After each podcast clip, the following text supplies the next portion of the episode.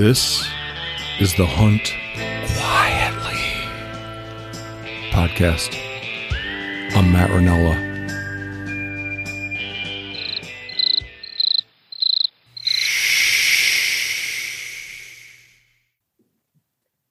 All right, so I'm here with Dave Strohmeyer and Doctor Christopher Preston.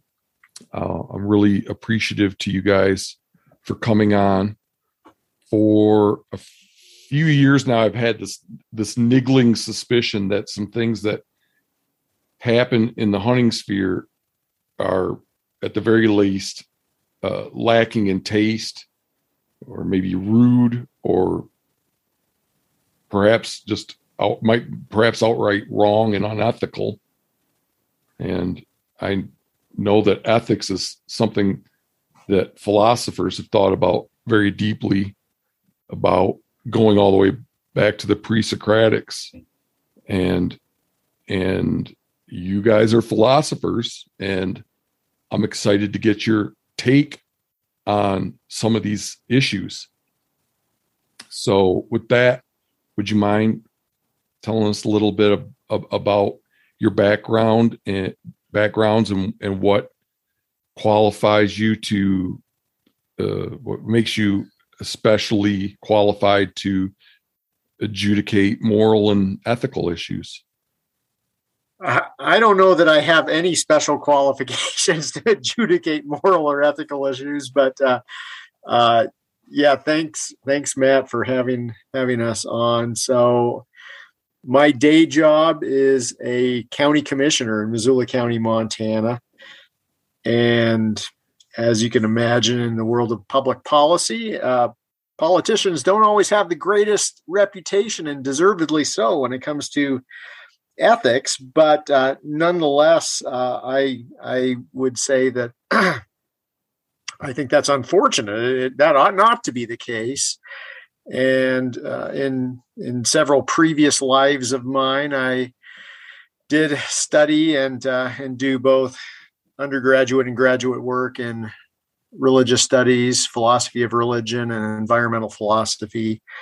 And actually uh, had the chance to uh, uh, sit in on uh, some of the lectures of our very own Doctor Preston with us today. And I think the the The topic you bring up is an excellent one, because hunting and the Wait, act so of- you were you were a, a, a student under, is it okay if I call you Christopher? Oh, of were course, you, yeah. Okay. Well, you were a student under Christopher? Or I was not, one of your I mean, teaching assistants, your isn't that correct, advisor, Christopher? Back yeah, in the Dave, day? You were a teaching assistant. We worked together with about fifty other undergraduate students. Oh, wow. Okay. Where was this? This was here in Missoula at the University of Montana. Okay. But Dave, you got your undergraduate. Not, yeah, I, yeah you no, were them, I, right?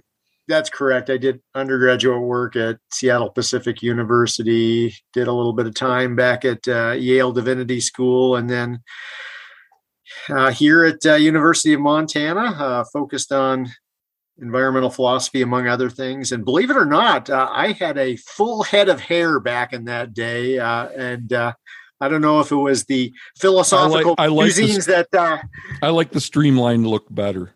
Yeah, I, it's it's much more user-friendly. So, so yeah, the I guess it's it's worth mentioning how you, you two in particular, ended up chatting with me tonight. Uh, I reached out to Christopher, just cold called him, because I wanted to talk to a, a, a classically trained moral philosopher about these things. And then through the course of talking, I found out that you guys are friends, and, and one of the Dave, your fellow county commissioners in Missoula County, Montana is, is my wife, Juanita Vero. So that's how this all came to be. Um, but anyway, I'm interrupting. Did you have more you wanted to intimate about your background? You're a no, hunter. I... You're also a hunter, which um, so you know a little bit about moral philosophy, and you also hunt, which makes you eminently qualified to. It's like I really lucked out. I do hunt, and and uh, I'd love to talk to uh, talk to you a little bit more during the course of our conversation about R three, because I was probably in the the uh, uh, the retain or reactivate category myself uh, uh, at a earlier period of my life. I grew up in a family that that hunted, and I've been surrounded by wild game my entire life, but but there was a period of time where uh, it it was on the periphery of my consciousness and and existence, and and I'm I'm back now, and uh, and uh, I it, it's it's kind of an integral part of my life, my family's life, and uh, and certainly my shared experience with Doctor Preston here. Well, great. Glad to have you back on. Is in it, my viewpoints are quite subtle, and outlining them fully, any one of them completely take a lot of words. So people like to play, because I'm I'm I'm kind of a um an outcast in the I've kind of I've kind of been billed as a bit of an outcast in the community, hunting community, because of my viewpoints. Um, they like to play, "Hey, I gotcha," with me. And so, like, just by saying, "Well, welcome, I'm glad you're back at it, Dave," um, they go, "Aha, I thought you didn't like retention," you know. But that's, that's not what I mean. I, what I struggle, what I oppose is, is nonprofits and the hunting industry ginning up interest in hunting, um, and somehow, and, and in magazine articles that have been written about me and my viewpoints, they've kind of turned it around into uh, Matt Rinella just wants to keep it all for himself, and anybody that doesn't want to welcome other hunters into the fold is an asshole. That's something that's been said about me. Um, I've helped people learn how to hunt my whole life. Uh, I, I think you kind of would have to be an a-hole to, if somebody came to you with the, as a hunter with a legitimate interest in learning to hunt for the right reasons, and, and to not, and to, and to not help them. But where the, the where the struggle is with me is, is in ginning up interest in hunting, and, and even portraying it dishonestly in order to bring people in and sell products. So that's a distinction for me. But anyway, I don't know if you know this, Matt, but on, on my screen, we're we're looking at uh, at each other through Zoom right now. On my screen, where typically someone's name shows up, it, it does actually say a-hole right next to your frame there, Matt. So my Zoom has been hacked. Uh, okay, Christopher, tell us about yourself. Yeah, so um, this is the voice that belongs to Christopher. And as you mentioned, I do teach environmental ethics at the University of Montana. But I, I want to stress, when you teach environmental ethics, that doesn't make you necessarily the best adjudicator of ethical dilemmas. I think we all need to play a role in adjudicating ethical dilemmas. It, it does perhaps, when you teach ethics, give you a sense of different dimensions of ethical issues. I mean, that's what you're doing in class, is you're trying to come at an issue from all the different sides, get a good view of what's at stake. So that's, that's what I do in my day job. I was actually born in England, and uh, my father and grandfather were both hunters, but I got pretty quickly turned off of hunting in England because of the way that it was um, all private, difficult to get into. It was expensive. It didn't seem a, a sort of fair, egalitarian activity at all. So yeah, and uh, that's way that's the way things are rapidly going in, in in this country. And I mean, there's a lot of ways of saying I'm doing this podcast because of X, uh, that I think are all interrelated. But that's one of them right there.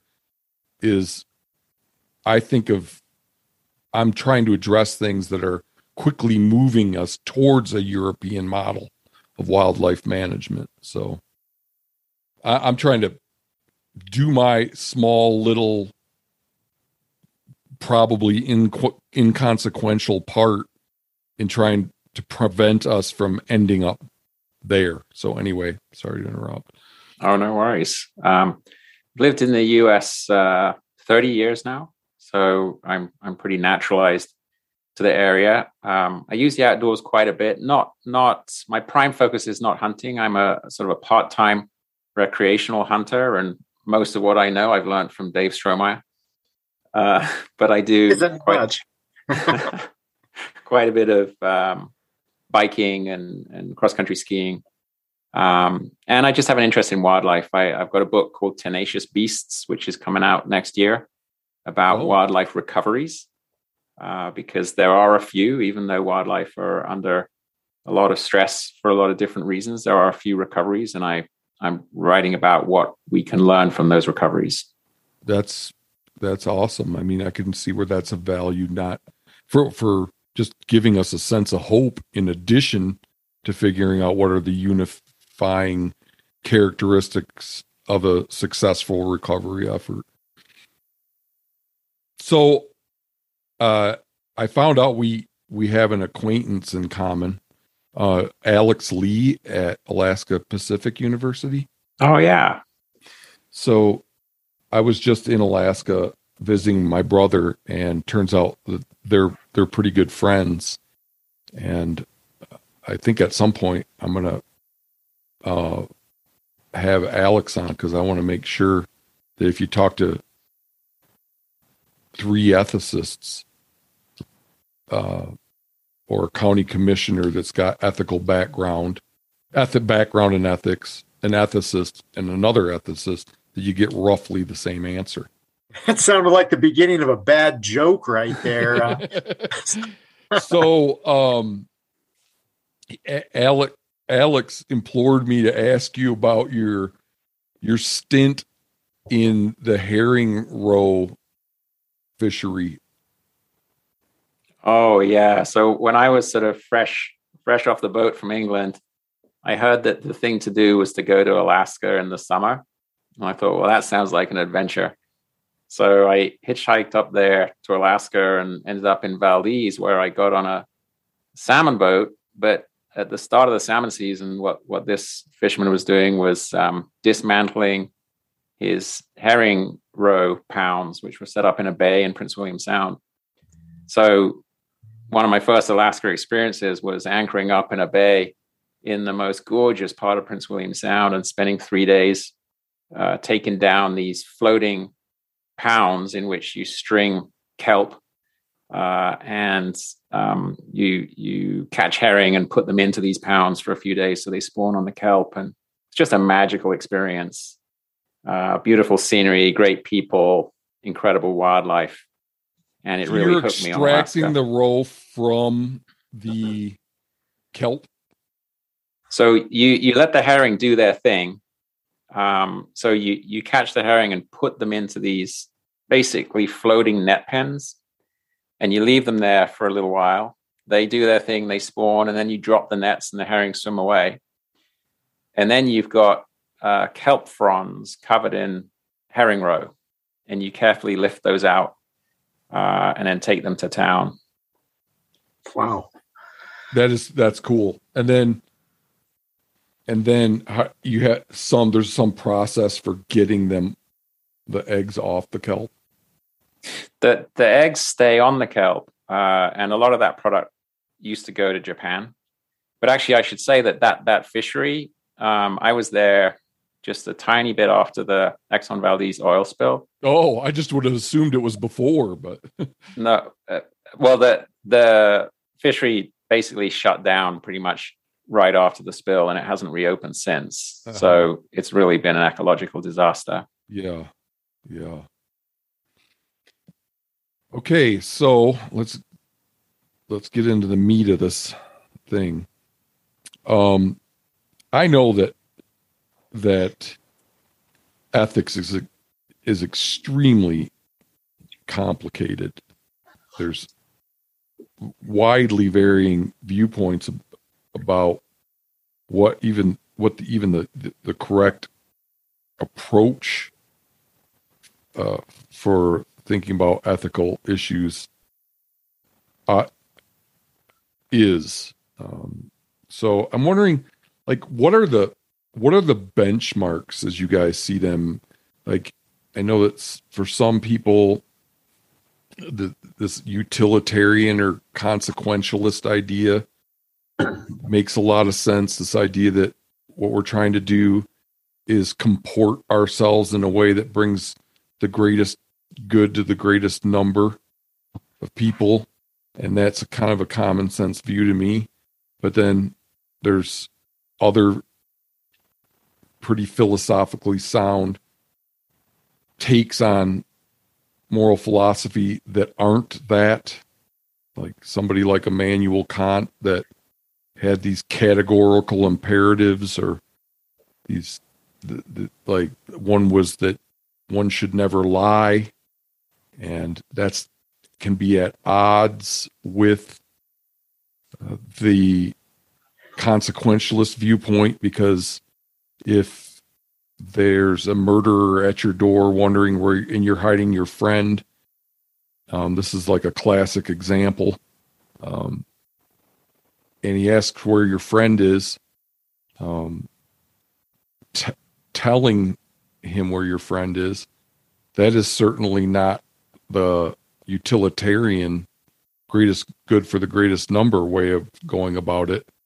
But um, he had this these axioms, this axiom that one should never lie. So I guess when he had sound reasons for it, I've heard it said that if this really happened to Kant, what he would do is say nothing. But um, what are the benchmarks for figuring out what's right and wrong in your guys' mind? I just want to give the people, I want to give folks a sense of, anybody that's listening to this that has never, I mean, I barely know anything about what an ethicist does and thinks about on a day-to-day basis. I want to make sure that we give anybody that's listening a, an idea of just roughly where you're coming, coming from when you think about ethical issues. What you're trying to maximize, or util, you uh, what you're trying to, what your t- utility function is.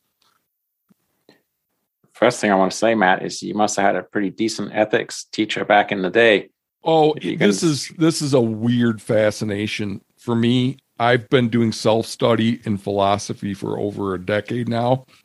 For some reason that I can't, I think it actually. I'm a research scientist, and I, it, I there's ways in which I, I feel that it's helped me as a research science scientist to think about philosoph- philosophy. And um, ma- mainly the, the main folks that I, my kind of my heroes, even though they, they ultimately failed in their quest to, uh, to define science, were the logical positivists. I've spent a lot of time studying those those guys and their their um, fool's errand to try to uh, uh, systematize what science is. But anyway, this, yeah. So I yeah, it's this sick, this weird sickness I have that in the evenings, in addition to watching M M A on YouTube, I also watch philosophers talk about things on YouTube all the time. That's uh, that's a that's a nice uh, uh, bit of diversification for Custer County and Miles City. So that's excellent.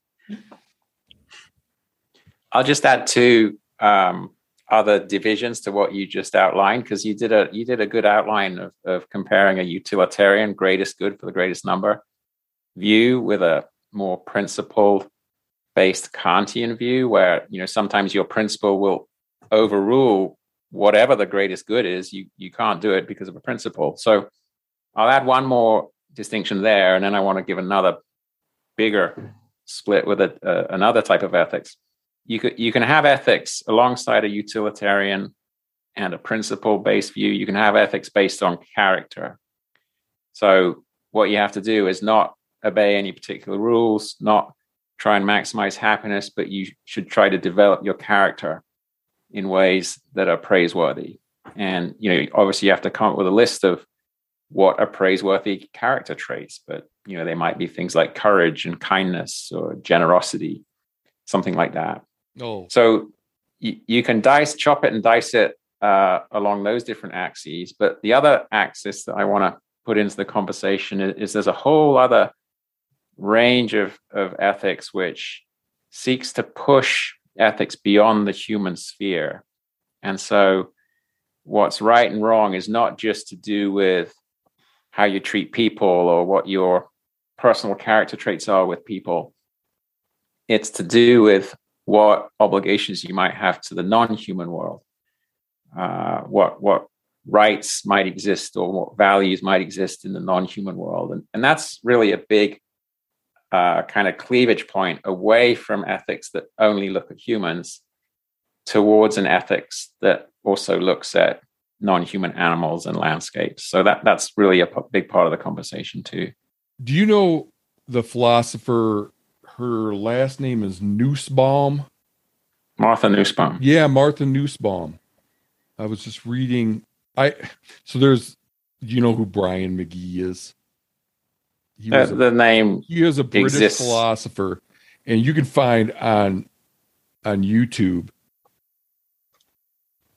uh videos of him. The only reason I know about him is because he he has interviewed, like he started interviewing philosophers right, I guess, after the advent of T V. So you get to see, you get to you get to hear him talk to some of the most important philosophers in the twentieth century um in on these YouTube videos, and it's just great. Like he talks with um, Martha Nussbaum, and he talks with some of the logical positivists, A J. Ayers. He talks with Hillary Putnam back in the day, who's still active, I think, um, et cetera, et cetera, et cetera. Uh, but anyway, I just read an article. So that's my the, my first exposure to to. Martha was, I guess she started out as kind of a, like a, and I don't know, she was doing, exploring Socrates, like that. She was like a, a, a Socrates scholar. But then, so when he was in her, Brian McGee was interviewing her in the eighties, that was what the interview was about. But I just encountered her again. There's a article in the New Yorker a few weeks back where it's all about this guy that's trying to get animals standing, like in legal suits for things like there's an elephant uh, named Happy that's in a zoo. I can't remember which one. And a lot of people worry that, that it's not uh, a humane environment for that elephant. So they're trying to get this elephant, elephant jurisprudence in some way. And she was interviewed for that piece. So I'm wondering if that fits into this school that you're talking about, where we have to think about ethics outside of just the human realm. Is that a way of putting it? Yeah, absolutely. And and it, it's broadly known these days as the natural rights movement. Okay. So non-humans uh, would be accorded rights and then would have to have some sort of legal representation. It also boils down to a little as far as the, the notion of respect, what constitutes a good life, and and you can apply that principle with both the humans and the non-human world together. So so take for instance uh, a domesticated animal, uh, cow, sheep, chicken, pig. Uh, they might they might be living a life that is to some extent pain-free, as we would Uh, think of it, but is it a is it a good life to be uh, uh, enclosed in a small diameter cage your entire existence, is that somehow a better life than uh, uh, an animal that lives in the wild and succumbs to a predator, or succumbs to a predator that happens to be a human? And one might make the case that, broadly conceived, if if we're talking about at least one way of framing ethics as as pursuit of of the good life, or a a a uh, uh, uh, a form of the good, if you will, um, perhaps um, perhaps a life that is in the wild that might entail some degree of pain is a better life, a uh, better life well lived for that creature, that non-human creature, than uh, an existence that is purely utilitarian for the sake of human beings, uh, and and and deviates wildly from uh, what the typical, uh, I guess, uh, uh, instincts or, or behaviors of that animal should it be fending for itself. Sure. Yeah, I mean, if I was uh, reincarnate, if I believed in reincarnation, I'd rather, way rather be wild animal going about my business till the fateful day I experienced a well-placed shot from a bow or gun than be a laying hen for, for to a crate in some factory farm situation, for sure. And, and, I, and I guess I don't want to uh, anthropomorphize animals or just simply project what I think is a, a better or worse e- existence based on my own experience. But uh, I, I do think at a very basic level, even for folks who might not be articulating their sense of right or wrong, good, bad, evil, ethics as we are today, Uh, during this conversation, I, I think I think most folks have a sense of the reality that that non-human animals, sentient creatures, do uh, experience pain, and and and uh, as that that animal's experiencing it is it's not a particularly pleasant thing. So uh, so I roll back the clock myself. I, as many folks, I had a uh, a period of, of my own personal history that I call my, my trapper experience. Uh, and, uh, and so I, I, when I was in high school and shortly thereafter, uh, maybe by reading mountain man stories from the nineteenth century, thought I would try my hand at, at, uh, trapping fur bearers. And, Uh, I was never good at it at all. Caught plenty of non-target animals, and that, that I guess that's a totally different sort of conversation than what we're having here today. But the reality was, I I saw many folks justifying what they were doing by way of trapping, as if the animals were not experiencing any pain. Yeah, I'm uh, not, yeah, I'm not. And, and, to, I'm not open to that. At, at, yeah, and so, so yeah, it, it's it's it's got its leg caught in this trap, but it uh, it, it soon goes numb and it, it doesn't feel anything, and, and therefore justifying doing this uh, from the standpoint that uh, because well, it's almost as if if there were pain, maybe it would be bad, but since the animal's not really either suffering pain or not suffering as if um, in the same way that I am, It, it's okay to do this. And of course, you could layer in the complexity of of it's it's one thing if um, uh, an indigenous person is trapping for uh, sustenance and and, and for uh, survival. It, it's another if if I'm doing this act simply to, I don't know about you, but I don't see folks wearing um, many uh, uh, fur coats here in Missoula, Montana. Maybe they are in some part of the world, but it's it's a it's a luxury item, and so sure. is that is that okay? Yeah, and I'll, another one would be if you know we were to parse it. I have I'm all about like if you want to trap beaver in a body trap, a uh, conibear or something like that that quickly dispenses the animal, and then you use the hide and beaver meat turns out to be pretty good and you eat it, versus I struggle with a foot trap where the animal sits there for however long waiting for the trapper to come back and then has to dispatch it. And I don't know. I, I yeah, I, I have a, even though I'm a diehard hunter, uh, I have, I equivocate a lot about, and I have mixed feelings about some forms of trapping. But man, we could talk about this stuff for, for hours. So we probably should move on. Um, well, Matt, Matt, can I just uh, just throw in one question? I'd love to hear what both of you uh, and Christopher think of this. So, Christopher, you were talking about one way of framing ethics in terms of of uh, I don't know how to put it, uh, virtue development, maybe uh, character. Um, yeah, that's really developed. Interesting. So, so in I, well, I guess answering Dave's question, throw in some of the big pl- names of the big players in that school, would you?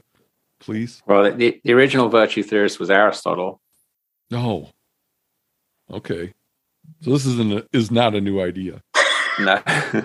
The Preston uh, model. Uh, but I guess what I'm getting at is, is thinking about hunting and hunting ethics, what, and, and whether or not uh, if we're wanting to talk about encouraging or recruiting new hunters, is it the case that hunting is either a necessary or sufficient condition to develop some types of virtues? And, and at a very basic level, this might go back to each of us personally describing why we're engaged in hunting and why we're doing that as opposed to some other activity. But, but it brings up a question for me. Is, is there something intrinsic about the act of hunting that's different than any other outdoor pursuit, in that it it really does have the potential to develop certain virtues that cannot be nurtured any other way? And I I don't know.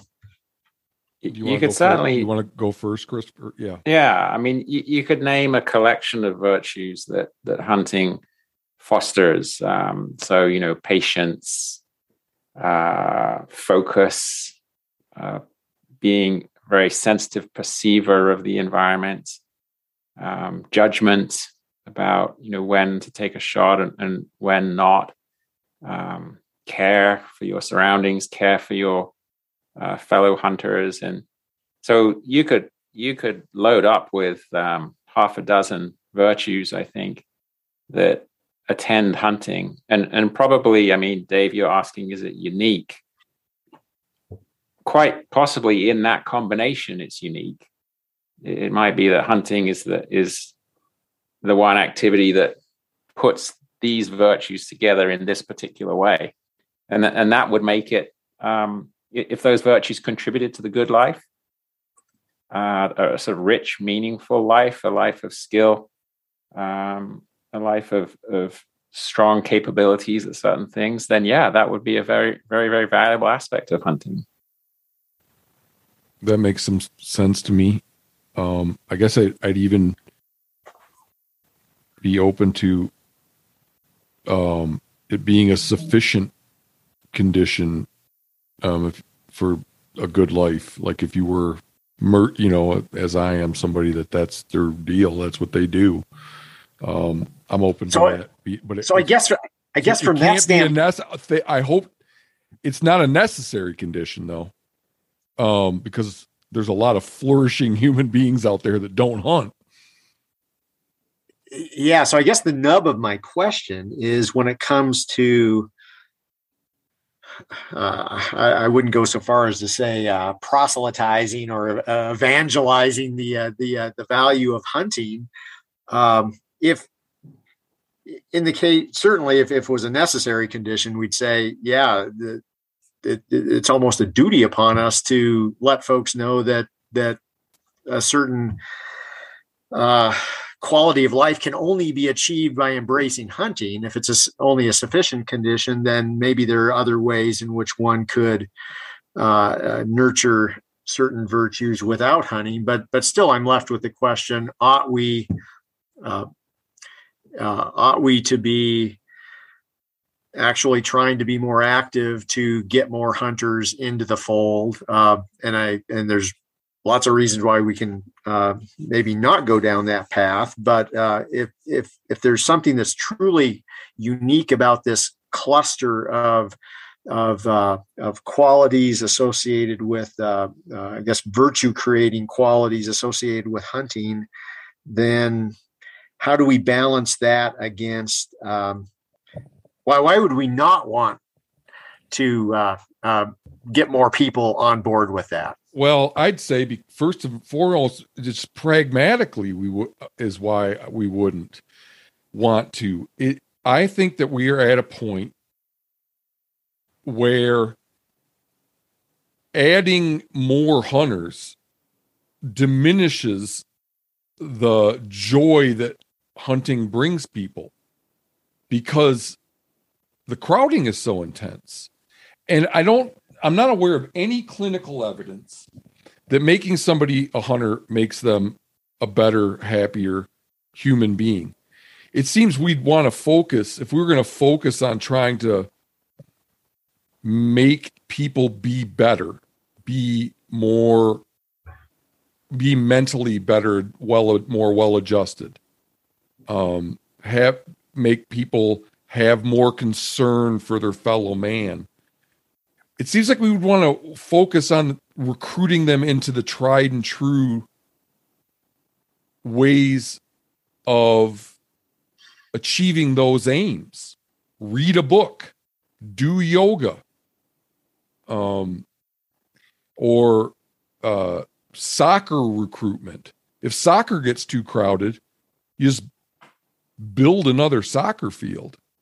Um, but with hunting, I mean, I live in like one of the, we live in one of the penultimate hunting states. And even here, it's gotten to the point now where um, it's frustrating. It's frustrating for people. It's frustrating when you go to a trailhead, as I have, and there's fifty-five zero trucks in the parking lot. Um, it's frustrating when you like, you go to a place where, you know, maybe you'd see a couple orange vests, and now you go out there, and as the sun's coming up, you have eight of them around you, which is something that's eight or ten is something that's happened a lot to my friends around here in recent years. It's just like, is, is unfortunate as it is, it's like hunting is a precious resource. And I think that there's all kinds of ways to be a healthy, functioning, contributing member of society that don't, that don't, thank God, don't rely on hunting because it's saturated. Um, so I'd say we should be, if we're going to be encouraging people to do stuff that's good for them and, and try to develop their character, we should, shouldn't be looking at hunting. I want to I want to say something that agrees with Matt and then something that disagrees with Matt. Um, I I think Matt's right. Is that it would it would be strange to say that hunting is uniquely qualified to nurture certain virtues. Um, it, it you know it doesn't make sense really that that there would be this one activity that somehow was better than all the others, and and you know th- those that case has been made in the past, but I don't think it's it's a case that holds water. And so then when, when Matt brings in the pragmatic concern that, well, yeah, you don't want everybody to have to go out and hunt because um, these hunting areas are filling up. I, I question whether any current hunter has the uh, standing from, from which to say, well, look, you know, I'm already part of the crowd, but nobody else can be part of the crowd. Uh, if, yeah, if that's other people, not, I hasten to... to add that that's not what, what I'm saying. Like I said, like I say, I was saying previously, I've helped many people learn to hunt, um, and continue to do so. What, what I think, what I believe is we shouldn't be ginning up interest in hunting to try to mint new hunters. And everybody that's doing this has a profit incentive. I know very few people, if any, that are trying to get more people into hunting that in that they're that aren't in some way, shape, or form making money from it. So if if if the overarching goal is to make people be happier, recruit them into something else where there isn't this this huge law of diminishing returns. Plus, not to mention the fact that I'm concerned about wildlife habitat. I mean, you could take the most beautiful chunk of public ground in Montana, best habitat you can imagine in terms of timber and meadows and water, and just have it be look like a wildlife paradise, but it's no good to elk, deer, et cetera if there's a hunter on every single ridge. So it's just implausible on its face, and it's being done for profit motivation by a lot of people. This this effort to mint new hunters, it it it it, it just it pragmatically it doesn't make sense.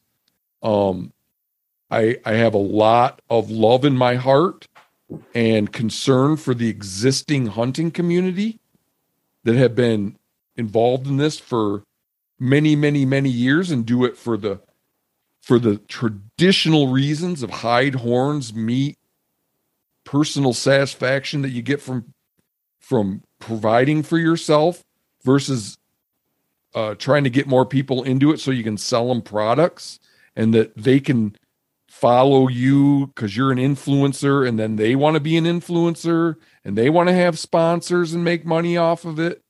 I just think that's what I take issue with. So is it the means by which folks are being recruited? So, th- so there's kind of an organic approach to hunter recruitment that would be me mentoring the friend of one of my teenage sons who might not otherwise be a hunter, who, because I think hunting does provide hormone-free meat, that it does provide the opportunity to be intimate with our landscape and appreciative of it. Is it that, that I'm just trying to get at this, Matt. So is it the, the, the scale uh, of, of, the level of influence that media has uh, over this, this recruitment process, or I don't my, know. I, I just, my single, like my single simplest statement of this that I've been able to come up with, and for me, this is like a bedrock, bedrock truth for me, is considerations of profit should play no role in inspiring people to hunt. Um, I wrote an article about R three, and the final sentence that got me in all kinds, got me in deep shit with lots of people was, let friends and family recruit the next generation of hunters as they've done for thousands of years. To me, we have a problem. We have a, a major problem with too many hunters. And it's causing all kinds of issues with like diminished quality of experience. It's turning it into the European model where, oh, I, I ha- I'm a person of means and I don't want to deal with ten orange vests this morning. I'm going to lease a place, or I'm going to hire an outfitter that's leased a place. And it's turning it from this grassroots thing that was kind of, you know, people got into it for their own personal reasons, into ginning up interest in it, hyping the hell out of it, uh, the ce- hunting celebrities and the hunting industry and the nonprofits, because more hunters means more dues paying members. And with the nonprofits like B H A, et cetera, et cetera, it's an expectation of their industry sponsors. So they get a lot of money from the hunting industry. And those that those dollars come with strings attached, and the strings are you will recruit, because every new hunter, that's like a major marketing opportunity. So to me, it's like We can't have it that everybody hunts. We're at five percent of hunt, five percent of Americans hunt. If it was something like fifteen, you, you, you might as well keep, I guess you can keep a gun around or a bow, but you're going to be using it maybe once every five, ten years when you draw a tag. And none of the people that are trying to perpetuate the increase in hunting, like I say, do it just because, oh, I want people to hunt. I just need strangers that I don't know to get into this. So I'm going to gin, I'm going to gin up interest in it. The only people doing it are people that are making money off of it. I think the situation in the U S is so different to the situation where I grew up in, in England. Yeah, simply not, because not of for the, long in my view, but well, I, I mean, converging the, in my view, but the public lands here. I mean, you've got hundreds of millions of acres of public land, uh, which cannot be privatized, and they are accessible to anybody with the permit and following the appropriate laws.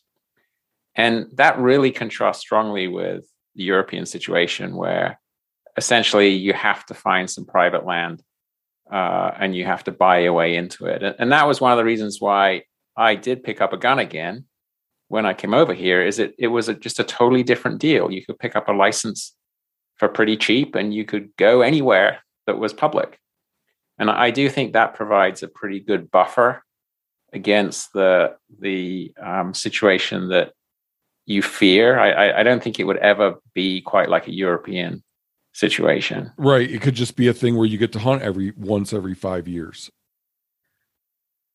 I mean, there's always already a lot of talk, uh, talk about that in, in, in, in F W P and in various hunting groups about starting to reduce opportunity to mitigate the effects of crowding.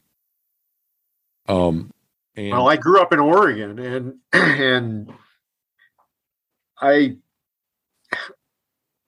I think it, it was at least a part of, I don't know that it had any function to do with with recruitment in that case in my younger years leading to overcrowding, but it, it, so much as simple increase in population in the area that I, I lived. But I did see a, a an erosion of opportunities to hunt, either because I was self-limiting myself because I saw more and more folks in the areas that I frequented that made the experience all the more unpleasant, or simply clamping down in the hunting regulations such that there were on the east side of the state, east of the Cascades, very little opportunity to go anywhere other than um, uh, with If, if you were to draw a special uh, permit or, or tag, uh, you, you just didn't have the opportunity to enter into a general season hunt in, in many areas, which is not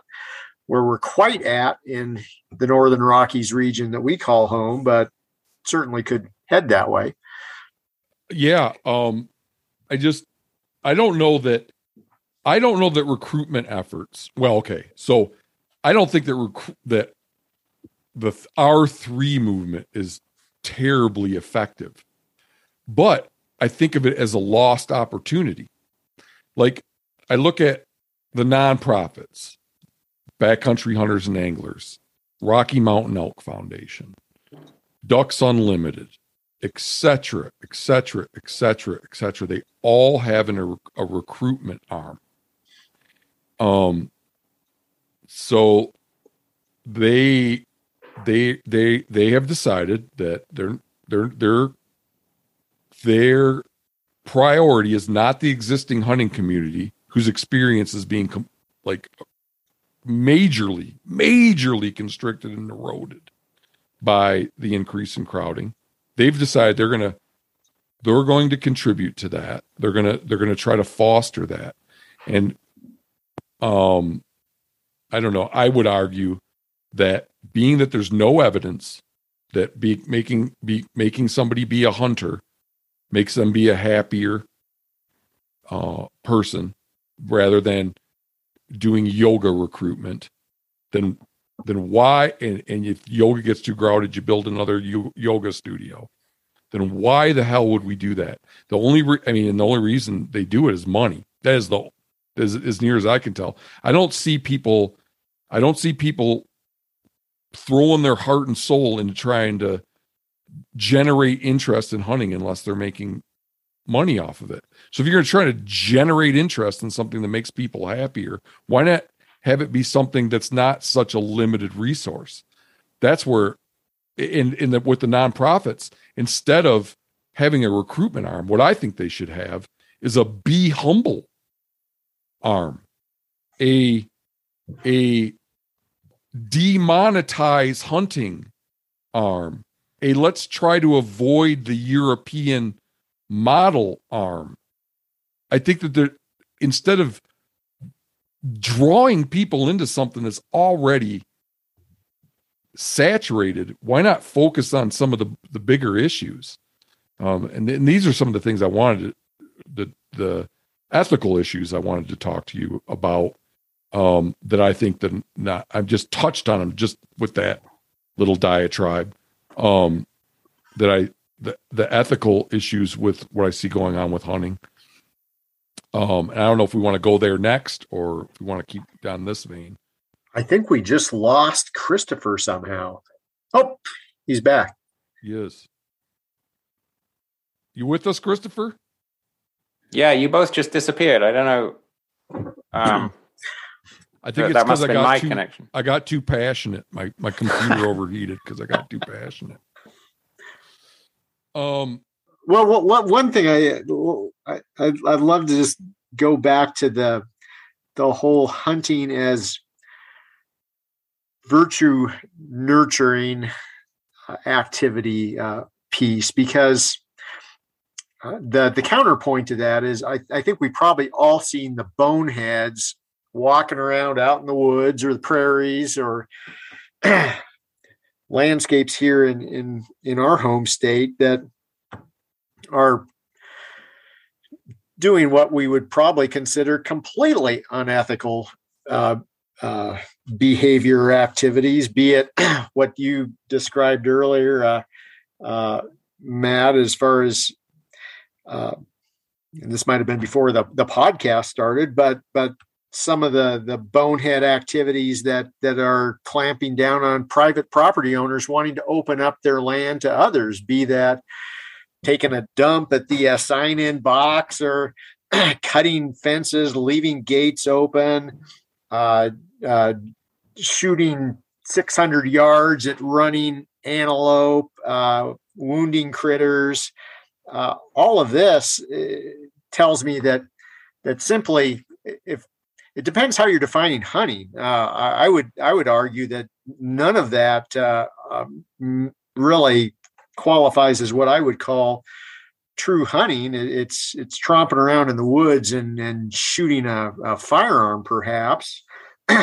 and uh, and so from that standpoint, uh, if we do call, call that hunting, hunting is by no means a, a necessary condition to generating virtues any more than the fact that I'm a, someone might say I'm a fifth generation Montanan makes you somehow more qualified to serve as an elected official or, or, or any wiser than someone who might be a, a newcomer to the state. Um, uh, but having said all of that, I, I do think, and this is the reason why I hunt, is that, that there, there is something that I found in the experience that puts me in, in, uh, in touch with uh, the world in which I live, in which no other experience um, really generates that, that outcome. So, yeah, I, I agree. But I mean, we're, if, if you, if you had to be, if you had to hunt to be a fully fledged human being, we are sunk. Well, we might um, be sunk that, anyway. That, mean, but... that, mean, that means seeing twenty hunters for every one we see now. Um, And I, there's got to be all kinds of human endeavor, endeavors that are the same way. That the only way you can experience that, the experiences, the the, the insights, the that you get from some activity are un, are unique to that activity. Um, playing an instrument, I would say, was is probably one of those, or reading a classical piece of literature can have profound impact on your perspective and psyche. Um, so anyway, we're beating this one to death. Let's, uh, um, let's, let's, let's move on. Cause I want to touch on a few of these things that we're an hour in and we haven't even touched on any of them, any of the things that I wanted to ask you about. So let's spend a little, and I don't care if we go two hours, that whatever you guys want to do, but I just want to make sure that I get to some of these before you say, I'm done with this. I want to get off. Uh, I'm going to need a six pack if we go two hours. um, okay. So the first one, the first issue that I want to get your take on from an, from a moral philosophy standpoint is, um, is leasing hunting land. So hunters will lease land from a large landowner so that they get sole access to it. And nobody else can go on it. And this is incredibly common. I mean, there are hundreds of thousands of acres, probably millions. I don't know what the number is, but a ton of acres that are, are leased out by hunters or leased out by outfitters that then get clients to pay to hunt on those places. Now, I think this is one of the most brutal things that hunters do to other hunters is they pay for this, this exclusive experience at the expense of making everybody else that doesn't want it to be a pay-to-play thing. Like, to me, if I had to pay to hunt, I would give it up. The whole reason I hunt is just still, I say this all the time, but it's still, to me, it goes back to this childhood thrill of getting something, whether, whether it's a, it's, well, it's, it's always meat and maybe a set of horns for the wall, but getting it by my wits. And when you bring money into it, that's gone. Um, with outfitters, a lot of time it's that they are driving you around their private, the ranch they leased till they see, you see a buck that you want to shoot and then they pull over and let you shoot it or even, even or hike you into where they know they are. But it's like, to me, hunting, at least fifty percent of hunting is finding your own spot. So, but the, a lot of that doesn't bear on the, what I see was the moral issue issue. The moral issue is gobbling it all up so you can have this private experience or this exclusive experience. And in, in, in the process, crowding more and more people into the remaining land. Um, I, I, I, I wonder about the moral implications of that. And I want to, I mean, one thing I hear sometimes is that ranchers and farmers, a lot of them need this extra income. So I want to throw one little thing in there to have you keep in mind as you answer. And that's that right now in this country, over a third in the recent years of farm and ranch income. So these are the landowners that I'm talking about that are leasing out their property. And they're not who I take issue with. I don't take issue with the outfitter. I don't take issue with the with the landowner that leases out their land. I like to have this be squarely on the shoulders of the hunting community. Because if the hunting community didn't pay to lock out everybody else out, then it wouldn't matter that the landowner was willing to lease out their property or that the outfitter was willing to lease it. I like to keep this internal to the hunting community when I talk about it. And, uh, but over a third of farm and ranch income is taxpayer dollars these this last several years. Okay. So you and I, you guys and me and everybody else, um, are paying a lot of money to keep these places in production and we can't hunt. And then some, because somebody comes along and rinse it all up? Any thoughts on whether there's, if that's just something I dislike and that annoys me, or is is there uh, some ethics involved there? Well, I don't want to be a contrarian too much here, but um, a private landowner can do what they like with their land, right? I mean, I can. I've got a little. That's why sixteen- I'm keeping this squarely on the hunting community. But, Is but it in, right for the hunting community to do that to members of its other members of the hunting community? But in, I don't really see the sense in which they're doing something to other members of the hunting community. I mean, unless they are. Are you concerned about situations where you're making a block management area unavailable because you've switched yeah, it? These from... places weren't being leased up. They would. They would.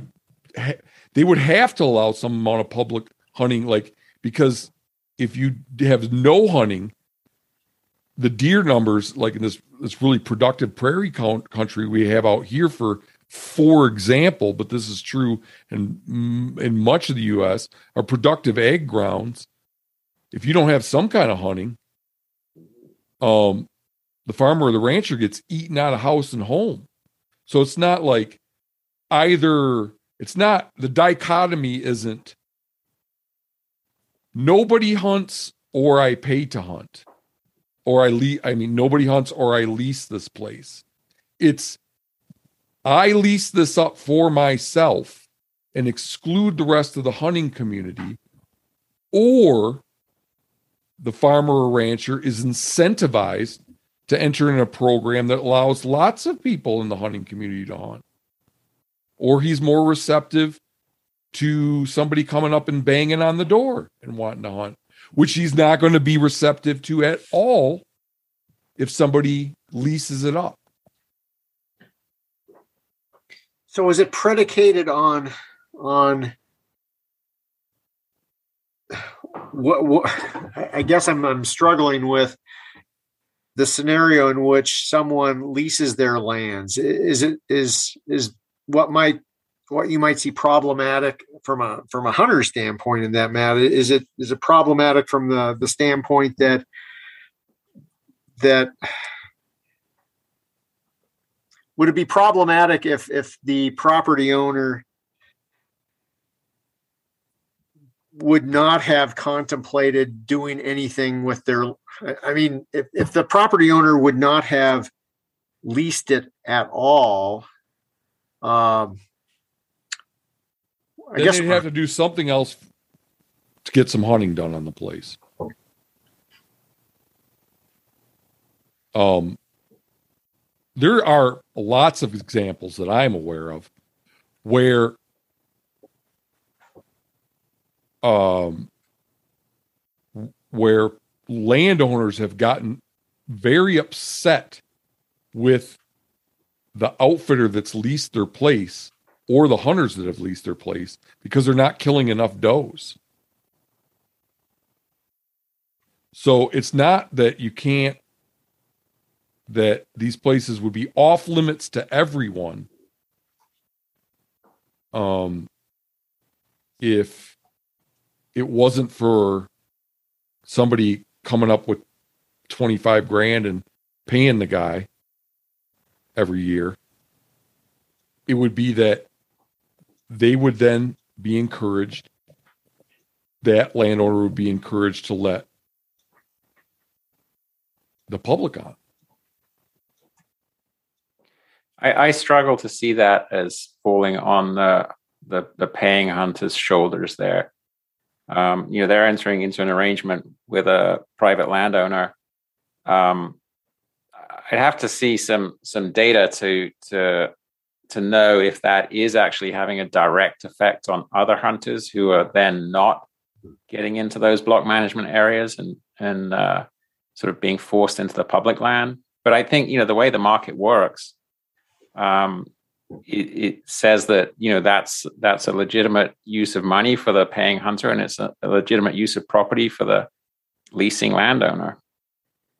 Would it be any different if if uh, if it was twenty-five bucks that you were paying to go bird hunting on someone's property versus ten thousand dollars to shoot a bull elk on someone's property. And in both cases, the property owner is essentially regulating who is on his or her property, which to some extent you see that play out with block management, not, not entirely, but, but there are places where there's limitations on how many.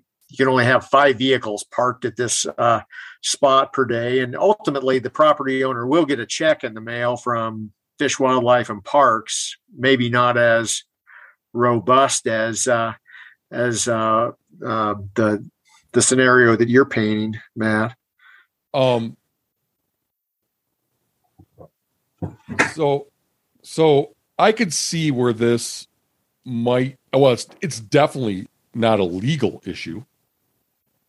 Um, I would fight tooth and nail for the landowner's right to lease out his land. And I would fight for the right of an outfitter to lease up the land. It's not an, it's not a, it's not a matter of law. It's at the very least, I, I think I'm pretty much set on it being incredibly rude thing to do.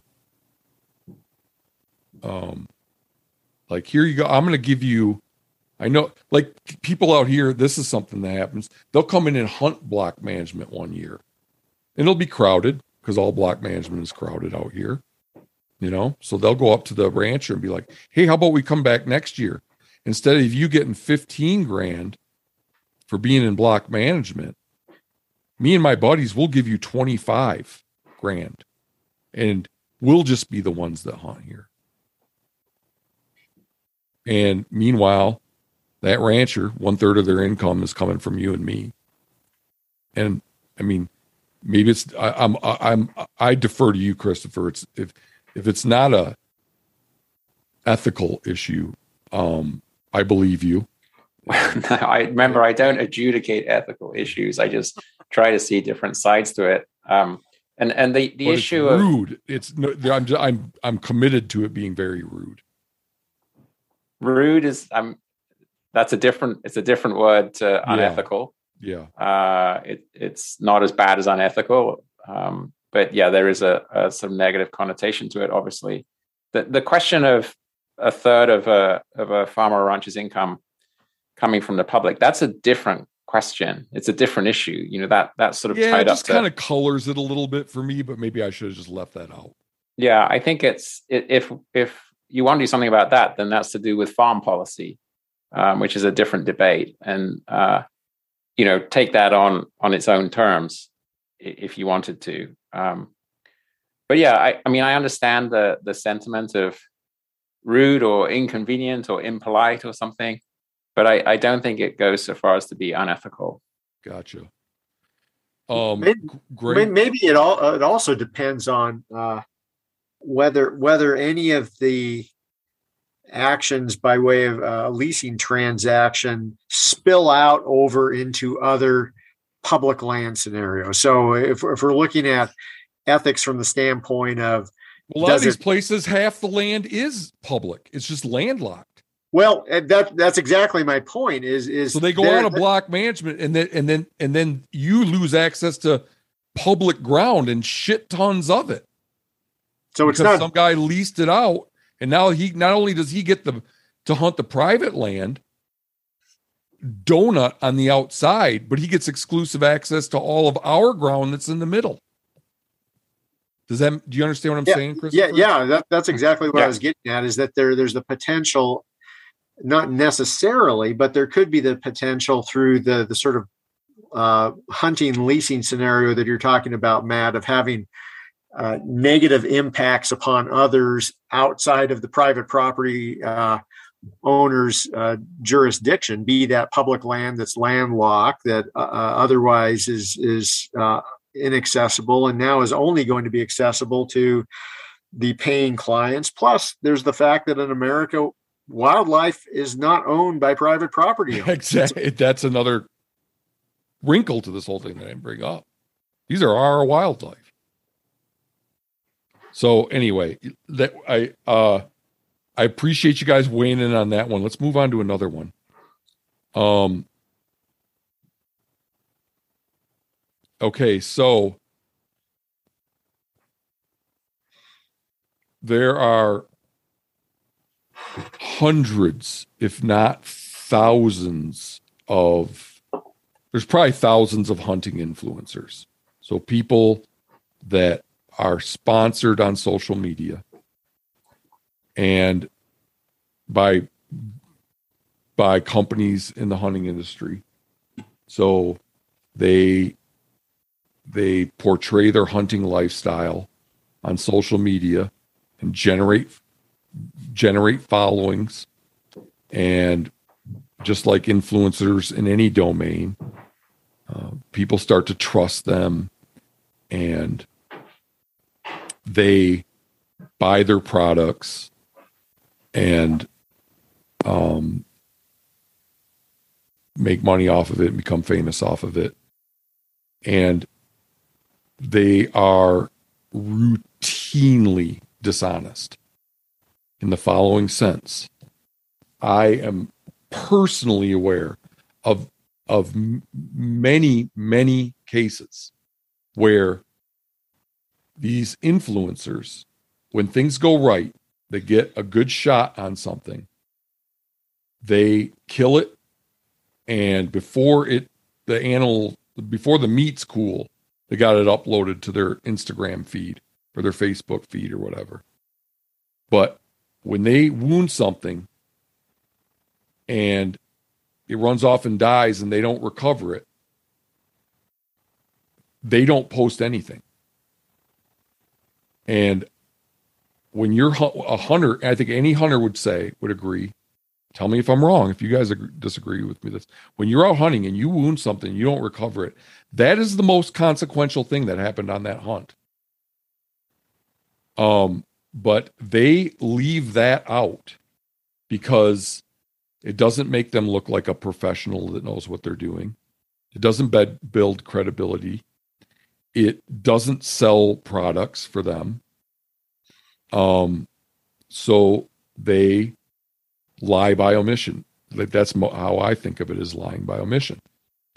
Now, thank God that they do, because the alternative is that they show it all. And then that has major implications with the non-hunting public, for people like me that don't show any of their hunting to strangers on computers, and don't even think you should be showing it. Um, so it's a damned if you do, damned if you don't. If they sh- if they don't show any of it, they're lying by omission. If they show all of it, they're damaging the re- reputation of. They're they're painting hunting in a dim light for people that have chosen to hunt quietly and not show any of it. Um, so I'm of the opinion, and I'm open to having my mind changed. Like, I no longer think it's unethical to lease up hunting land, thanks to you guys. And I'm open to having my mind changed here. I just think it's rude. Um, I'm open to having my mind changed here. I'm of the opinion that the only correct course of action is to take hunting off of T V and off of social media and show none of it. What do you think there? Well, I think it illustrates nicely that um, ethics is not just a, a deal struck between humans. Um, that distinction I mentioned at the beginning, that ethics can stretch to non-humans. Because if you were just social influencing and it didn't have anything to do with the lives of deer and elk and antelope, then, uh, you know, there's plenty of manipulation in, in all sorts of Instagram accounts and, and social media accounts. It becomes different when what you're doing involves the lives of non-humans. The ethics changes. Uh, and so certainly if you are uh, somehow pretending that that your your gig on social media is not something that causes pain and, and harm, uh, then that that's deceptive, and it's it's definitely a wrong um, to not just the animal that, that you're treating wrongly, but to the people that you're deceiving. I mean, it's an unwit. You're you're you're you know unintentionally not treating the animal right. Like you don't want it. I mean, you you can do everything. I've wounded lots of elk in my life, um, despite my best efforts to not do so. So you you know what I'm saying? I'm not. Sure, it's unintentional, but you know that I, that's... I think a lot of these influencers take shots that they should no way in hell be taking because they're so they're so incentivized to try to generate content that they that they take shots they shouldn't. But that's another issue. The, the the unintentional part of the harm is something that all hunters should be thinking about. I mean that that should be the moral calculus for anyone who's going to take a long shot. Um. But yeah, in, in the influencer case, you, you're sort of, you've added a layer uh, because it's not just between you and the animal, but it's between you and your audience. Right, right, yeah. And how that ends up manifesting itself is when you are measuring your success or as an influencer, portraying success as a hunter as not getting as close as you can to the animal that you're hunting in order to minimize pain and suffering through a clean shot, but rather taking as long of shot as possible and knocking. Yeah, the which I, I think some of these people back up to make it look more impressive. I'm, well, I'm, jo- I'm, I'm, I'm, jo- I'm joking, but, but I'm they may not be backing up, but they're they're certainly beginning at, at an what yeah. I would consider a yeah. completely ridiculous uh, distance. Oh, and, it's and- part of the content. It's part of the appeal of the content. They brag about it. You can go on, you can go on YouTube and the video, the title of the video is something like Joe Rogan kills bull at seventy-five yards with his bow. Like that's not something to be proud of, you know, but anyway, that's, That's tangential to what I'm getting at, which is they omit the the influencer crowd omits when things go wrong. And I think that's immoral. And Christopher, I'm getting the, the impression that you kind of agree with me, which is heartwarming. It's nice to be on the same side of something. Yeah. But I, but I guess to, to play devil's advocate just, just uh, ever so slightly, and, and some would say, I don't need to play devil's advocate because maybe I am the devil at times, but uh, uh, uh, we all edit our lives constantly. So, so uh, we are picking and choosing. And I know this isn't what you're saying, Matt, because, because there, there is a certain disingenuousness to only showing the, the, uh, the su- uh, so-called successes and not the, uh, The, With hunting, the, the most consequential thing that happens on a hunt is when you wound something. Yeah, it, it is. It is damn serious business hunting, and it and, and I would agree entirely that it's disingenuous if you show none of uh, how things can go awry. But but at the same time, it, it's this balance of uh, you don't just have the camera rolling uh, twenty-four seven, uh, nor nor do any of us who've done any writing. Uh, uh, You, you've got to edit things down to to uh, uh, a reasonable length and and and scope of what it is you're trying to convey, and, and cannot be completely exhaustive in in the the depiction of of your experience. So there will be those times of both success and failures that you're editing out. But, but I you think it's not like editing out a fine detail, in my viewpoint. Like, oh, let's we don't need to worry about that little. It's not like leaving out the scene where where everybody's eating lunch. It's leaving out the by far the most consequential thing that happened on the trip. Yeah. Viewpoint. No, that it's point well taken. Um, can you? How about if we try one more, and then I'll let you guys get on with your evening because we're at an hour and a half. Sure. For one more. Yeah, absolutely. Okay. So. With this influencer craze, hunting influencer craze, there's a lot of incentive to kill for content, to kill way more than any hunter can use. Um, some of the top influencers will kill three or four elk a year. Um, some of them will kill as many as twelve big game animals in a year. And they, that I'm making their argument for them, they'll, they'll say that all the meat gets used, but like with elk, for example, in Montana, the success rate is ten percent, something like that. And uh, I think that the argument that, well, all the meat go, got used only gets you so far, because don't you think that other people should have a chance to make a harvest? Um, plus, I think that killing three or four elk a year or a dozen big game animals in a year, I don't want to be associated with that kind of blood loss. And I think that one hunter's social media reflects on all hunters. So they're in my, the people that do this stuff, their, their, their standards get imputed on the rest of us that don't show anything on social media. Um, we have this thing that, that I kind of make some sense to me, the North American model of wildlife management. Um, it's that that's that one of the one of the tenets of that is that wildlife should only be killed for a legitimate purpose.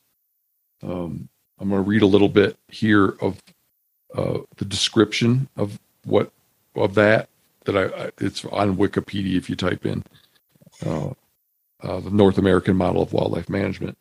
Under the North American model, the killing of game must be done only for food, fur, self-defense, and the protection of property, including livestock. In other words, it is a broadly regarded it is broadly regarded as unlawful and unethical to kill fish or wildlife, parenthetically, even with a license, without making all reasonable effort to retrieve and make reasonable use of the resource. So the question to me, I mean, I don't know if the North American model is right or not. There's some there's some criticism of it, and some people think it needs to be improved in various ways, but it, it's pretty it, it summarizes my viewpoint pretty well. Um, when it's devilishly hard to get an elk or a deer for some people, Um, is it right for people, some people, these hunting influencers, to be killing way, way, way more than they need so that they can generate a bigger following, get more sponsors to sell more coolers and gear and guns and bullshit? Um, and, and, and, and imputing their reputation on the rest of us. Well, the word greed comes to mind. Uh, I, I think you hit on it a little bit, Matt, in terms of in a in a context and environment where, in some cases, it's it's not all that easy to get a tag to hunt in certain areas. Is oh, it? These guys gobble up tags. Well, yeah, they put in so tags all over the country, every draw in every state they can. Um, yeah, so that's so, a big part so while while while it may be legal for them to do so, the the upshot is that it's taking away opportunities from folks who might otherwise not be able to or not have an, a great opportunity to hunt at all. And I think you're right. It it is for the sake of, were it not for needing to film episodes uh, uh, to sell content, there would be no other reason to be as excessive in in bagging, uh, procuring tags and bagging animals as as they are. Um, yeah, C- Christopher, where do you come down on that one? Well, like a couple of the other issues we've talked about, there's there's the question of what's legal and what's ethical, and um, you know, you hope that that what is ethical tracks what is legal. You know, ideally, you live in a society where that's the case, um, though there's usually a little bit of wiggle room between what's legal and what's ethical. And I, I think this this becomes very personal in terms of your individual uh, sense of responsibility for killing an animal or many animals, many large animals. And um, I, I certainly know, you know, like I said at the beginning, I'm not a big hunter. Um, I do it uh, a little bit uh, to to eat and and for the, just the enjoyment of it. But for me, um, killing one animal every couple of years is plenty. You know, it's absolutely plenty. And uh, I wouldn't see myself in the position of, of killing more than that. Um, but I know people people are different uh, in this regard. And so it, it's this is where sort of personal ethics uh, is going to make a difference one one way or another. Um, and yeah, the, so the other issue of whether you are actually removing opportunity f- from others could add add a layer, even aside from whatever your personal view was about how many big game animals to kill, because that, that does seem to bring in another dimension. Sure. I'm going to say something that's a little bit heretical here uh, in, in some circles, and, and that is how this relates to Hunters Against Hunger, a program here in the state of Montana. Which is a program that I oppose just from the outset. But. Okay. I was just uh, guessing where you might be coming from on that, but but I find it at its at its core, I mean, I mean there, there's a kernel of, of legitimacy to this, and and and if framed in terms of this is a means by which hunters can help eliminate folks from from uh, being hungry, uh, who, who could not oppose that? But how I've seen this I mean, played who, out. Wait, you you mean you meant who could oppose it, not who could not, right? That is correct. Okay, but but maybe we could explore the nuances with the uh, the former statement. Oh, I, I'm but, I, I'm gonna, I, I got to stop interrupting you, but my mouth is watering to tell you. No, no, no. But uh, how I've seen this play out at times is justification for bloodlust. In that it's not so much that out of a, a sense of duty for one's fellow human beings, folks continue to hunt uh, beyond having filled their freezer for the winter uh, because they want to help uh, uh, folks who are hungry. No, it's because they they love going out there blasting away. And it's very crude, put crudely, and uh, and basically are, are greedy. And justifying that behavior and those actions under the uh, with the pre uh, uh, under the pretense of of uh, helping others, but in, in reality, it's it's that they, they just want to continue hunting and uh, and and yeah, harvest. They, they, the get, game. They get to virtue signal. They get to kill a bunch of shit unnecessarily and then virtue signal about it. And hunting's expensive as hell. There, I mean. I am absolute. I am. I have a lot of. I am quite certain that if hunters took all the money they spent hunting for animals they didn't need and used that to buy food, they would buy way more food. So they can't be like, "Oh, I'm. I, I would. I'd love to quit hunting now. I have enough, but it's my concern for the hungry that keeps me going, that keeps me out there." It's bullshit, because they could get more, they could purchase more calories um, by directing their hunting expenditures towards purchasing food. So that, yeah, yeah. Anyway, that's yeah. my take on that. I could, but I, I, I would have way more meat in my freezer if I took all my hunting dollars and just went and bought meat, even now, you know, even with prices being what they are now. Can I throw one more thing in, Matt, just as far as I'll, it, I'll sit here all it, night. You got it, it, influencers, and I've been waiting this for this forever. So, and this, this relates to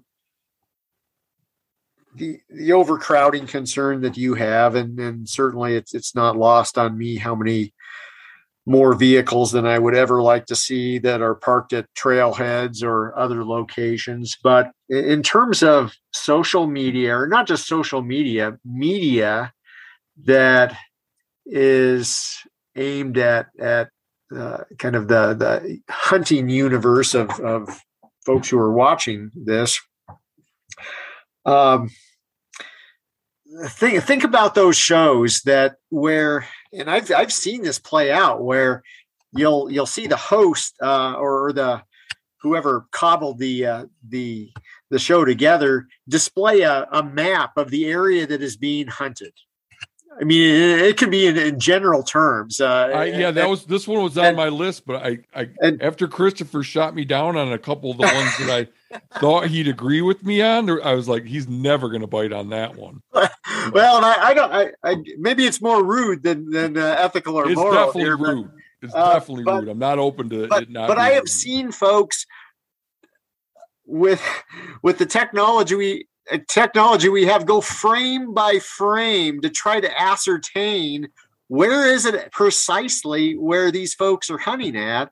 Oh, and some and, of these guys put up maps, small well, they, they, maps. They they do, and and so so for me, it, it's it's it's partially the world in which we live in technologically, um, and and I don't want to totally diss on technology because I use Onyx maps and and it, it saved me a time or two from trespassing on someone's property. But I, I think back in the day, prior to the uh, uh, the proliferation of social media and T V shows, uh, hunting T V shows, where the only means by which I was able to figure out where to go hunting would be scouring a, a, a Uh, uh, a, a topographic map of, of an area in the state, or yeah, charting or, uh, your own course as a hunter, and and uh, and then getting out there myself and flipping a coin as to whether or not this is going to be a good area or not. And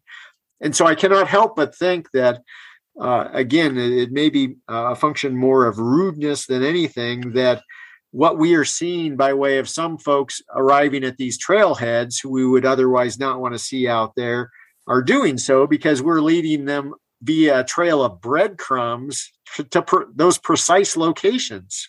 All right, damn it. I gotta, yeah, I gotta weigh in on this and maybe get, hopefully get Christopher to weigh in on it too. So I like the way I like to, to describe this issue that we're talking about right now, where log, the logic behind it is equivalent, but it just simplifies it in my mind. Is let's say, let's take another human endeavor where there's a law of dimin- diminishing returns. There's a few. Um, downhill skiing is one. Surfing is one. So let's say there is a little surfing beach, and uh, in, in, I don't know, New Zealand, and this group of young folks, they they hike because I don't know, whatever they ha- the the way the topography is along the shoreline or the property ownership, or there's no roads going down. They hike six miles to go surf this little cut, this like perfect primo surfing spot. And there's like five or six of these young folks, and they go down. I'm making all this shit up right now, but. But the, the logic is equivalent to to what we're talking about with influencers and hunting T V personalities publicizing hunting locations. Um, then a, a new kid moves to the neighborhood, and he starts going down there with them. And then after a while, he starts bringing a camera, and he's filming himself down there and talking about exactly where it is, and it's so great, and you can't believe there's no one else there. And then um, before you know it, there's a hundred people down there because of this kid. And these guys that discovered it and showed it to him, now they got to wait two hours before they can go out and ride a wave or whatever. Would there be, are there, are there any ethics in that? Or is that like just the way the ball bounces? Sorry. So there's definitely ethics if the kid is shown that place by the other kids, and there's an understanding, either explicit or implicit, that, hey, this is this is our spot, and, you know, we don't tell a lot of people about this. Um, then there's ethics. You know, there's like there's a community of persons who've agreed on uh, a sort of bond of secrecy about that place. Okay, so then it, then it's not then it's not morally equivalent to uh, somebody. The first, like, there's a they, okay. So you just demonstrated that I was wrong and that they're not morally equivalent then, because um, in the hunting world, what this is is you got some group of people that hunt a national forest somewhere. They have a deep connection to it. They've hunted it their whole lives for generations. They even have a history of taking care of the place, volunteering work days to help with trails and et cetera, et cetera. And then, then a guy shows up down there, and the first time he's ever been there in his life, he has a camera and is looking to make money off of hunting there. But um, I guess you'd say that there's not ethical concerns in him um, publicizing the hell out of the place and the place becoming overrun with people because he didn't have an understanding with the group of people that hunted there traditionally. Yeah, I mean, I think in, unless there is sort of an unwritten rule, but and to some extent maybe there is with things like, you know, mushroom gathering or, you know, harvesting berries or something like that. You know, maybe there's an unwritten rule that you don't go telling everybody about it. Um, but it, it doesn't make it strictly unethical until there's a sort of a, a, a commitment to spe- specific people. And, and you know, I, I have in the last... you know, minute, few minutes of the of the conversation, I've been thinking about how different it is it, when you grow up in a very crowded place. Um, uh, you know, me growing up in Europe, you sort of understand that that you're not going to have places to yourself. You know, you have to share stuff. And in my um, twenty years or so in Montana, I've come to realize that even on the public lands, increasingly, I have to share stuff. There's more people at the trailhead when I go mountain biking. Um, there's more cross-country skiers. And um, unfortunately, that to me, that's a consequence of this land being public. I'd rather it were public than private, because at least we can all get some go at it. Yeah, I have no interest in hunting on private land personally. But, so I'm yeah. with you there. I just, like, to me, it's all about making sure people are with hunting are doing it for the right reasons. And they're bringing people into it for the right reasons. So, yeah. I, I, well, I think the very reason we're at, I think there's value in us and others asking these very questions, even if, if we don't have clear-cut, crisp answers, simply broaching the question of, is it, uh, is it impactful in a negative way if we're behaving one way or another? Is it impactful to others in a negative way? And and so it, it always uh, grates me when I've been fishing along a section of stream and someone waltzes up and starts casting ten yards away from me. Similarly, if I'm out hunting and and someone uh, clearly sees sees me from a distance and decides to hunt right through the exact area that I'm in without giving it a second thought, that that is negatively impacting someone else. Yeah, but you could argue like, oh, it's public land and that's just the way it is. And, you know, like you'd always say that, you know. And, and that's where ethics is is never as crisp as one would like. Uh, yeah. uh, it, it's, I've often yeah. said, like, if you're somebody like a hunting personality, Um, somebody is trying to bring money in, people into hunting so you can sell them products, or a hunting influencer, or somebody that works for a nonprofit and you're uh, R three advocate for the nonprofit, then I think you should get on social media and tell everybody where you're going to be hunting the following day. Because, I mean, you're, you're the one that is most invested and most wants more people out there. Aren't you going to be going to the place where you think you have the greatest chance of success? And as you recruit more people and get them into that, don't you want them to have that same hot, height, like maximum chance of success, so that you'd want them to go where you're going, the spot that you think is best. And then if they get there and show up in the trailhead when you're there, shouldn't you give them a head start? You know, it's like, why? I mean, if you don't do that, then they could end up anywhere. They could end up um, severely compromising the experience of somebody that doesn't even think we should be recruiting more hunters. It should, seems like it should impact people that are striving for more hunters disproportionately. You guys have any thoughts about that one?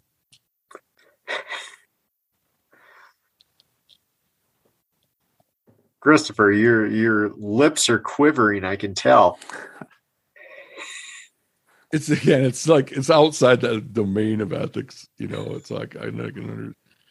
I mean, uh, for me, I love this. This boils down to the, the, the golden rule. I, that might be seem pretty simplistic, but uh, regardless of what sphere of of uh, of life we're talking about, there's there's value in, in thinking about how your actions, whether it's the effect of social media, media, or, or simply uh, how you're interacting with folks in the field, how that impacts others, and whether you would want those folks doing the very same thing to you. And if the answer is you don't care, maybe yes, then that's a different story. But yeah, I like the golden rule one, because I have many, many friends, and I'm one of these people, that don't crowd other people's hunting.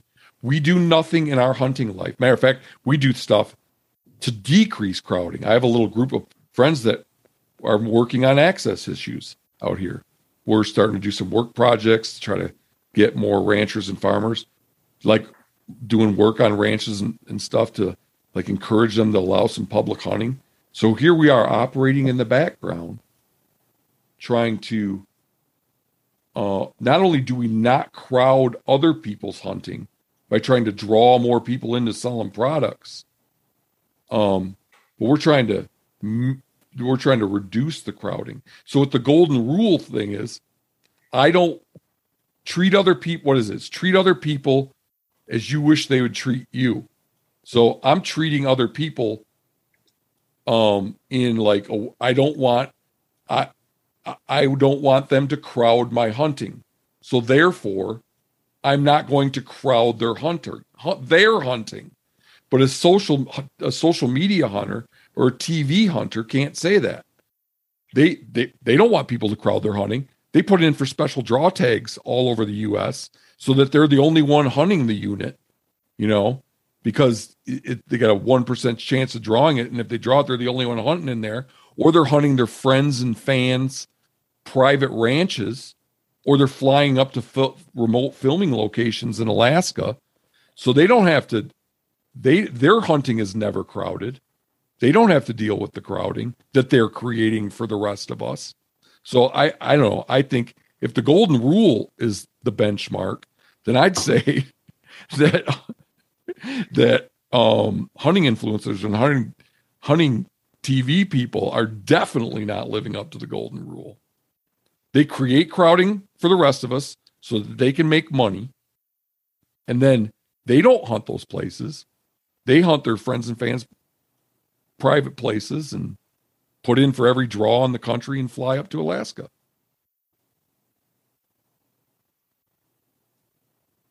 Maybe so. You know, anyway, holy cow! I've given you guys all my all of my um greatest hits. All my, you're out of ammunition. all of my all I've given you all of my major rants in one in one two hour conversation. I'm a little embarrassed that like I said eighty percent of the words in this discussion. Um, so I apologize for. Great conversation. Yeah. No apologies necessary at all.